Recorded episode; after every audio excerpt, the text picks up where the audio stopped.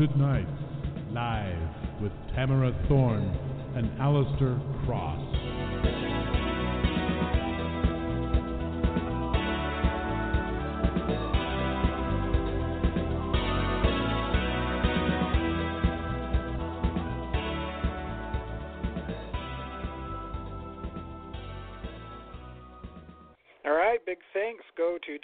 Pierce for creating and performing our music. Good evening, everyone, and welcome to Thorne and Cross Haunted Nights Live. Uh, this is Alistair Cross, and I'm here with my co-host and collaborator Tamara Thorne. Thank you for joining us, as well as others.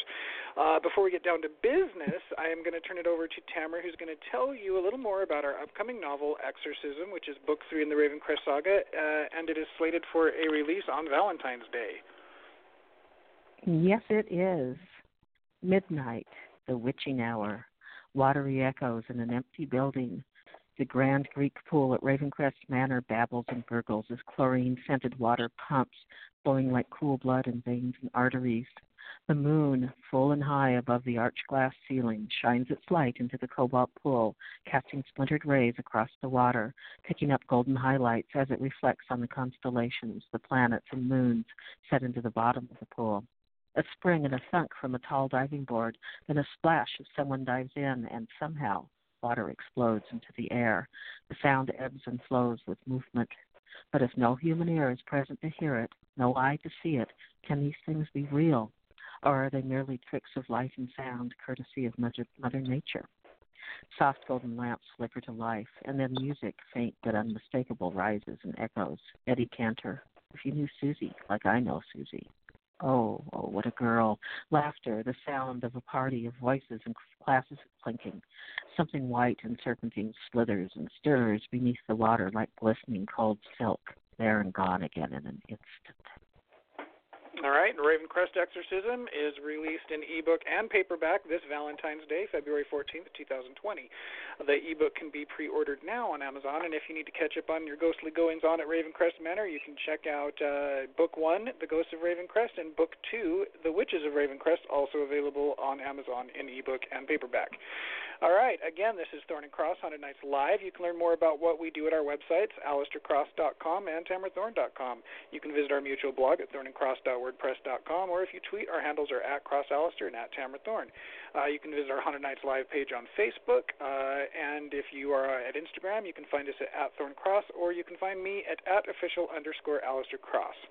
For more information on the show, you can visit Authors on the Air on Facebook, Twitter, and at authorsontheair.com. This is a broadcast of the Authors on the Air Global Radio Network, LLC.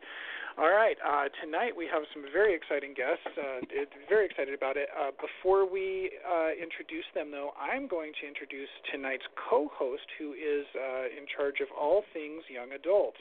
Uh, QL Pierce is our multi award winning co host, and uh, she's the author of Scary Stories for Sleepovers and over 150 other books for middle grade and young adult readers. Her latest, Spine Chillers, is available now in ebook and paperback at Amazon. Welcome aboard, Q. Thanks for coming. Oh, thank you so much. And uh, tonight, our guests are two incredibly prolific authors, Elizabeth Massie and Stephen Mark Rainey. Elizabeth Massie is a two time Bram Stoker Award winning and Scribe Award winning author of novels, short fiction, media tie ins, poetry, and features for American history textbooks. Mark Rainey has been writing professionally for over 30 years. He is author of numerous adult novels, short story collections, over 100 published works of short fiction, and the scripts to several Dark Shadows audio productions. For 10 years, he was the editor of the award winning Death Realm magazine and other popular anthologies. Welcome to both of you. Thank you. Happy to be here. Thank you. Likewise. Okay. I, I, can't wait to talk about your Ameriscare series, but first, uh, let's just get to know you a little better. Uh, Elizabeth, I've read that you have a fondness for amusement parks. What's your favorite park, and how do you spend your time there? well, it it it sounds really odd to say that I'm fascinated with and love amusement parks. However, I'm a total chicken when it comes to most rides. Um, I'm fascinated primarily with historic amusement parks because they had a, an edge to them. Um, in particular, the amusement parks that were located on Coney Island around the turn of the 20th century. They were mm-hmm. garish and bright and loud, and people loved coming there. But what fascinates me the most is that there were basically no regulations. You didn't know what you were eating. The ride you ride rode on might fall and crash and kill you because there were no regulations. And it oh fascinates oh me the fact that that people actually trusted and went ahead and do this did this anyway. So I guess I, I have to be honest and say I'm most fascination mostly fascinated with the older um, older amusement parks and then seeing old abandoned amusement parks because there's so much mm. potential there for stories. Yeah, mm. yeah. That we had a, a really famous one out here in California that uh, is no longer with us. But I, I know what you mean about those. Just the abandoned parks are just so creepy um, and Mark, fascinating. I, oh, Carnival Mark, Trolls, I man. you. Oh. Nightmares. Yeah. Yeah, you know this is coming. But you still sought out scary books and stories. How did you, as a kid, balance that fear and your love of horror? Uh, was this for Mark or for me? But, for Mark. Oh. Okay. Oh, sorry. sorry, sorry. It was it broke up there for a minute, and I couldn't hear all that. Can, can you repeat that? I'm sorry. Sure, sure. I read that you had nightmares as a kid, but you still sought out scary books and stories. How did you balance your fears and your love of horror as a kid? Uh, I spread it like a contagion. I would I would be scared. We had um, we had whippoorwills around the house at night, and of course, you know they sound like innocuous little birds that are kind of mournful sounding. But as a kid, for some reason, those things scared the life out of me. I associated them with the aliens and stuff that I would see on the outer limits. And um, so in my brain, you know, the, these horrible images would go along with the sounds of the whippoorwills. So whenever I'd go to kindergarten or first grade or whatever, you know, then I'd go to show and tell, and I'd tell people about the UFO that landed in the woods and stuff. And I okay. and I realized I enjoyed when after I was scared, I enjoyed trying to scare other people, and that was that that just sort of exercised it. okay, Elizabeth, what first drew you to the horror genre? Oh gosh, well, it, it, similar to what Mark said when he referred to Outer Limits, I think it was the fact that I was that I'm old enough to have watched the Twilight Zone first run, and um, you know my parents had no problem with us watching that and not only did it did many of the episodes scare me but they actually emotionally touched me in some ways. I felt you know i was just really drawn in. I felt sorry for certain characters. I was you know scared on one level and sad on one level and it just completely fascinated me. And the same thing with outer limits.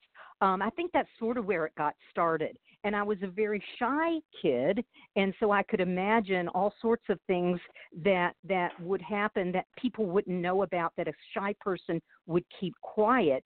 Um, and so, you know, then my imagination kind of ran wild. I fir- wrote my first horror story. It wasn't until high school that I actually completed my first horror story. I piddled with them before, but I actually finished my first one in high school. And what was funny was it I thought it was a pretty effective story about a girl who was losing her mind, and I got a C on it because the uh, English teacher said the English teacher had issues with me um, using sentence fragments to describe her state of mind. She said, "You have to write complete sentences, my dear," and oh, I thought, mm-hmm. but anyway, that's kind of where it got started. Huh? Okay. Mark? I, I guess you showed her, huh? I kind of tried to, yeah. so, Mark, you said that one of your favorite books as a kid was Haunting of Hill House. What did you love oh, about yeah. it? The opening description of the house um, somehow resonated with me when I was, I think I was around third grade when I saw. A friend of mine had, or his parents, I should say, had a collection of those Reader's Digest condensed novels and a whole bookshelf full of them. And I saw the title, The Haunting of Hill House, and I thought, ooh, something creepy. So I remember reading that first page, and the description of the house just sort of gave me a chill. I didn't, of course, I didn't read the whole book or anything, but then I sort of skimmed through and I got to the end, and that last line, whatever walked there walked alone.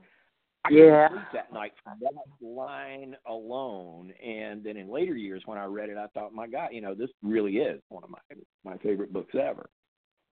All right. Now, Ameriscares um, is coming. It's from Crossroads Press. It's Mhm. inevitably going to be a 50 novel series of spooky books for middle grade readers, age 8 to 12. It's currently in development for television by uh, Warner Horizon with That's Margot correct. Robbie's production company, Lucky Chap, and Assemble Media slated to do uh, the production. Right. So, Elizabeth, you're the creator of the Ameriscares concept. What was the genesis of this idea? Well, um, I actually was a middle school teacher for 19 years. Oh, Um, wow. I taught seven. I taught seventh grade life science, and it was great fun. I really loved it. And so, you know, you spend a lot of time with kids that age, and you see what they're reading and what they're interested in, and, and it reminds you of what you were interested in at that age. And so, um, actually, the very first novel came out as American Chills back in the late 90s, but then the publishing company decided not to do any more uh, novels for young people, so I got all the rights back to that novel, and it sat around for about, you know, 12 years. and then I thought, you know, I really like this idea, so I I took the novel, I refreshed it, I gave it a more modern, you know, put it put it in more modern times, and um, then I decided I'm just going to go for it because I love the idea of having something that not only has a lot of potential because there are 50 novels that would be written and could be more because you could go back through the states again if you know that happened. Sure. Um, but yeah. but keeping in mind as a, as an educator, and I don't mean to say this and make it sound like oh she's trying to make it all educational because I'm not. But uh, the fact that you know if kids can read and get interested in the folk tales and folklore and, and legends and historical events of other states, they may want to read more about them. And so th- I think it kind of has that extra layer. It's spooky, it's it's creepy, it's got kids in all sorts of situations, but the the readers who you know a Virginia reader reading about Ohio, an Ohio reader reading about Montana, they might become interested enough to continue reading more about that particular state and get to learn more about it. And they even want to visit that state, you know. you know, to Yeah, oh, go absolutely, see sure. what actually happened. Uh, Mark, how did you come to join the the project? Well, um, I guess it was just over a year ago. Um, Beth Massie called me up and said, "Mark, I've got 50 books to write, and there's no way I can do this without your help. You specifically must help me, or any other writer she might happen to approach, or just some sod off the street. I don't know." I found it But, so uh, I pathetic when I called. I I promised in the world, you know, like, oh, please, Mark. Yeah. Well, but we had we had collaborated before. We collaborated on Dark Shadows novel. We did some work on the Civil Wars, and we, you know, I've published Beth in my magazine a whole bunch of times. I've read almost every word she's ever written. So we are very well accustomed to how we do things. And yeah, um, True. when she when she approached me with this idea, I thought, you know, I've never written for young people before, but um, it it sounds, you know, I, I started looking around at, at some um, fiction for young people, and I, and I, and I work in the education field by day, so I see tons and tons of of books and material for younger people, and I I do production work for educational resources for kids from preschool up through sixth grade. So I've got a pretty good handle on what these what the youngsters are what levels they're reading at, working at, that kind of thing. So I said okay, and the first one I uh, I did was a West Virginia book uh, about the Mothman, and I, I've I I guess my introduction to the Mothman many years ago was you know the Mothman prophecies with uh, Richard Gere and Debra Messing and all Right. that. Um, I loved that concept, and so I said, yeah, I'll uh, I'll be happy to join in. And so I uh, I think I mentioned as the show was starting, I just turned in my third one uh, 15 minutes before the show. You know, I sent it off to the public. And I have to, if I could interject just for a second, you know, Mark is a an amazing writer, and um, you know, I've read all his stuff as far as I know that have, were written for adults, but he really has captured. It was almost like he's a natural writing for a younger reader because he keeps it very fast paced, very scary, but it's not so horrifying right. that a kid couldn't handle it. He and he understands these younger kids too, and I and I, he really is a, a great addition to the series. Oh, that's I, I love the book. I appreciate um, that. Elizabeth, as a, a Californian, um, I'm here in LA. Uh, the first title I picked to read was California from the Pit. Would you uh-huh. tell a little bit about that book? And and I have to say, you really, really, really captured the setting. You, you Thank got you. it just perfect. Take it from a Californian. Thank you. Well, um, I had I, I had visited some friends in California um, a while back, and we and, and we decided to drive from California back to Virginia, and so we drove through the area where I ended up setting the the novel, um, and I was just oh, and we had visited, of course, the La Brea tar pits when I was there. And I thought, wow, what if there were what if there were other tar pits that hadn't been discovered, and one was in a kid's backyard? What could be in there? So I, you know, play around with that in my brain. What would happen if there were, you know, first I thought there'd be like just, you know, remains of critters that might come to life. No, no, no, no, no. So I thought of eggs, and I thought, yeah, eggs. They could just have been, you know, under the tar for eons, and when the kid pops them out, has no clue what they are, and then they hatch. And then I also like the idea of, you know, it, it's not that I was trying to teach a lesson, but the kid in the book learns you don't destroy what you don't understand, even though it was very scary for him. And so uh, that's, in fact, that was I think the second, the only second one that I wrote. So uh, yeah, basically I was inspired by being in California because I haven't been there a whole lot of times, but it was the the La Brea tar pits and then driving up through that area, I thought, aha, this is a great place to set the story.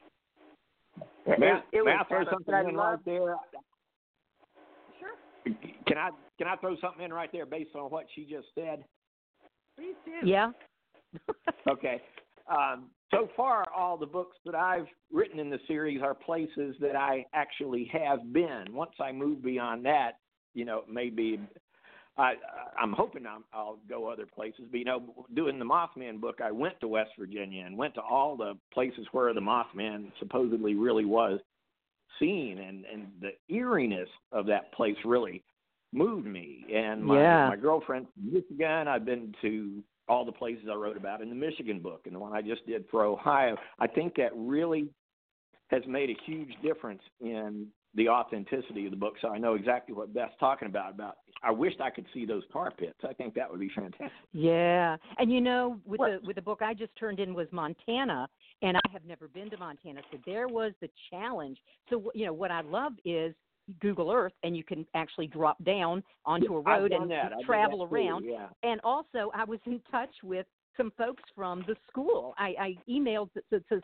the, the uh, people from the school, and they were able to answer some questions for me, so I could make sure I was as accurate as pros- possible about the area. Oh wow. Okay. And and uh, the um, Montana Ghost in the Dust.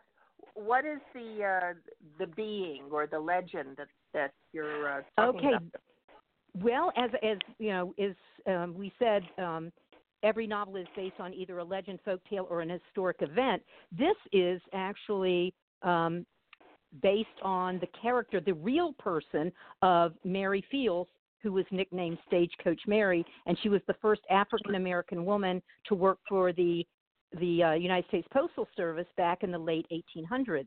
And um, Uh-huh. so I have this the the kids in the, the in the uh, book have a reading club, and one kid finds this old crusty book, and it has stories about Mary Fields, and Mary Fields is at her spirit is in there and comes out as a ghost, and Oh, they they're they're horrified. They don't know what she's there for, but they've read that she's a good person. And then outlaws come out of the book, and they're chasing Mary Fields. So we've got all these ghosts running around Cascade County with these poor kids trying to figure out what the heck are they supposed to do, and uh, it gets pretty intense. But I did a lot of reading about about Mary Fields. Yeah. Um, Mark, your uh, the title you just turned in is uh, Ohio Fear of the Grassman. I mentioned to you I had never heard of the Grassman, so uh, just you know, for those listening, who is the Grassman and and what was that about? The Grassman is basically a Bigfoot type creature. The um, r- earliest reports of them go back centuries, really, but uh, in modern days, I think it was 1978 that uh, that I mean that it was officially reported, and then people started seeing this creature that was, you know, all these different places, mostly around eastern Ohio. And in fact, one thing I didn't know, you know, when you think about Bigfoot, you usually think about Pacific Northwest, California, Washington, all the Sure, forests yeah. out there. One of the things I read when I was researching this thing is that there are more sightings of a Bigfoot type creature in Ohio than in any other state. And they call it the grassman because there's um, there's a lot of grass fields up there, and it likes to lurk around the edges of these fields and supposedly builds these constructs that are sort of they're like these thatched domes that they make. And uh, there was a documentary on one of the uh, you know some YouTube channel or something that that actually showed one of these supposed constructs. And you know, I'm not going to say I do or don't believe in the thing, but but it was pretty wicked looking. Uh, very complex um, construction. And Oh, that looks Oh, like I- fun. I've got to include stuff like that, but you know, and to be honest, I don't even remember exactly where I first heard of the Grass Man. I I know when I was looking up information about Ohio, I came upon uh, two or three different possibilities, but it was but it was the uh, it was the Bigfoot dude was the one that really grabbed me. And so um, Bigfoot Beth, dude. Beth decided, yeah, yeah, yeah. Beth said, okay, Yeah, that that's sounds good. So Oh yeah, and I just read it, and it's awesome. For you. Um, when you um, when you did the Mothman book, you featured geocaching. Did- Geocaching? Oh, Is yeah. that what you call? it? And uh, Yep. I that's I'm totally new to that, and I thought it was fascinating. Um, I'm not a real outdoorsy person, so I don't know if I'd be roaming around out there trying to find these little containers. But would you uh, kind of tell how that works? And do you use that when Um, you're doing your your research? Oh, absolutely, absolutely. And I'll I'll try not to take up the whole show. I could talk for the rest of the night about geocaching, and Beth knows this because Beth does Oh, some yeah. geocaching and has been with me You both do it, geocaching. right? And I'm surprised. she- Right. I'm surprised she still talks to me, but it, you know, it's sort of a scavenger hunt. People hide a container of sorts. It can be something from a big old ammo can full of swag to something as small as a little magnetic nano container the size of a pencil eraser that you might find on a light pole of your local parking lot, something like that. And there, there's what three million, some of them hidden worldwide now. And what what people do is, you know, when you hide one, you take the GPS coordinates on your phone or your GPS, you publish those on the geocaching website, and then people can download the coordinates and then go hunt and try to find what's been hidden. And the caches can be there's they can be as easy as being a, like a fake um, um, magnetic electrical plate on the side of an electrical box or something, or it can be down in storm drains, mi- literally miles down in storm drains. There's a cache over in Durham called the Labyrinth that requires six to eight hours of being underground in storm drains, and uh, Oh God. and uh, conversely, they can be way up in trees. I've I've gotten real good at tree climbing again. Um, a lot are out in the forest, out in the woods, and that kind of stuff. So Now, uh, is, they, this, they is this are there levels? Is there like you know black diamond geocaching, so you know that you don't want to bring your three year old along, or they or they are they rated rated anywhere. They Oh, have okay. two ratings. There's a there's a difficulty rating and a terrain rating. Uh, on a scale of one to five. So one difficulty and one terrain is really easy. It's that the one terrain meaning it would be handicap accessible. Five terrain would be something you almost certainly need special equipment for, whether it be a ladder, ropes, uh, lights, scuba tanks. I mean, there, there are scuba caches where you have to go diving underground. There's a cache, several caches in Antarctica. There's one on the uh, International oh, Space wow. Station, which has been found all of once. that's that's amazing. So um, the America uh, Scared series is uh, you're working on development for television. How's that going? When are we going to see that on TV? I had a feeling you might ask that. Well, what I will say is this because some things I cannot talk about right now. But what I can okay. say is no, no. You know, what I can say is yes, it is in development. It is moving ahead. Um, as far as I can tell from what I've been asked and and told. Um, and uh, I have no idea when it'll be ready. I have no idea what network it would be on. Um, but um, the fact is that you know I will just continue to send in each manuscript or book as they're ready into um, the producers so they can take care of that. Um, but um, I'm just I'm encouraged that that this is going to be a, a pretty awesome thing. I mean, um, Margot Robbie's company said that they want to make it a series um, that is kind of like it, it, sitting around the campfire telling stories and and to be family friendly where it's it's spooky mm-hmm. but it's not what you would find say on the Shudder network or in the American Horror Story TV. You know, it's it's family friendly. You can sit there with your your eight year old or your ten year old and enjoy the stories and talk about them afterwards. Um, and uh, so I think that's really awesome because I don't know if there is something else quite like that on either streaming or network uh, TV. At least I haven't seen it, and so I think it's going to be a really unique offering. Yeah, I haven't seen it, and I can't wait to. So I I do love the series. I think it's a fantastic uh, concept, and Thank I really you. do think that it, you've got a very wide range there. You know, middle grade is eight to twelve, but I think this uh, the books themselves, depending on the kids, lend itself to a much wider range than that. Um, well, thank you. I, I hope so too. Uh, adults are perfectly, uh, I, you know, the adults I know that have read these things love them too. So I think that they, it does have a wide range of appeal. Yes, it does. And I, I agree. Really it, so. so, well, I'm so, glad you enjoyed uh, the California book. That that that's great. I, I'm glad to hear that. I did. I have to tell you one thing though. I I know if when my daughter was little, if there was a tar pit just on the other side of the fence, she would have been in it. So maybe there's out So Could be some uh, good things in that we, pit. Yeah. Before we have to uh, go, I want to know what what's coming up. Uh, Elizabeth, you start. What's coming up for the future for you? Well, um, I am currently working on the next Ameriscares novel, which is set in Washington State, and it's called The Deep Dark Down. And it's about a very mysterious, seemingly bottomless pit that is found uh, in, in, the forest. And uh, all sorts of creepy things uh, happen with that deep, dark pit. Um, and that's pretty much my focus right now. I, I um, had done a few short stories in the fall, um, and I do have an, an adult novel that's sitting there on my computer going, "Hey, you're going to finish me or what?" Um, but and I'll get to it. I really will get to it. But uh, I just want to get this next Ameriscares book up and rolling, and I hope to have it done within about six to eight weeks and uh, get it off to Crossroad.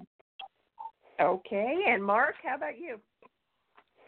Well, I, now that I've just finished this, uh, the the latest American, I will probably jump right into uh, the next one. I've got a couple more on tap, one for Georgia and one for uh, New Hampshire, and of course Beth over there going, Mark, please help. So I must help. it, it is my solemn duty to do these. And, uh, in the meantime, I've uh, I've done like I had mentioned before the show. I said I'd uh, done a couple of short stories for uh, various anthologies, and I'm I've got another one that I'd like to delve into. Some of my my newer work is uh, my newer short work, I should say, I'm sort of you know trying a few different things than I've ever done before, and some of it's pretty uncomfortable to me. but I want to I want to well, do some of that, so I'm mixing mixing that in with um, with the, with the kids stuff, you know. Well, I have to say, I, li- I like to diversify. I think diversifying is so good for the creative juices. I think, you know, doing all the Exactly. different ages, and I really do. It it helps me be much more creative. I think to to do all sorts of fun, such a variety of things. Absolutely. And you guys are just such a, a wealth of uh, creativity and material. I, I hope you'll come back on. And uh, Would love to. so I'm going to say thank you Yeah. so much. And I'm going to turn you back over to Alistair. well, thank you for All uh, right, the fine um, interview. I appreciate it. Yeah, and you know, you guys, you guys are you're welcome back anytime. Thank you so much for being on. Um, I'm real excited about all your good news. It's very, very, very cool stuff. I think you guys deserve every bit of success that's coming your way, and I know Thank there's a lot you. coming your way. So I appreciate uh, it. we will keep in touch, and we we would love to have you both back any any time. And um, Okay. and Q, thank you for hosting. You did a great job. You always do, and Well, um, we appreciate it. Yes. we appreciate it. So. yeah. All right, and for those of you listening, um, thank you for joining us. Uh, we've been talking to Elizabeth Massie and Stephen Mark Rainey, um, authors of the Americara, Ameriscara, Americara, Ameriscara series. and uh, until next week, we wish you haunted nights. And sweet screams. And don't forget to check under the bed before you turn off the light. Dun dun dun. Thank you for joining us, everybody.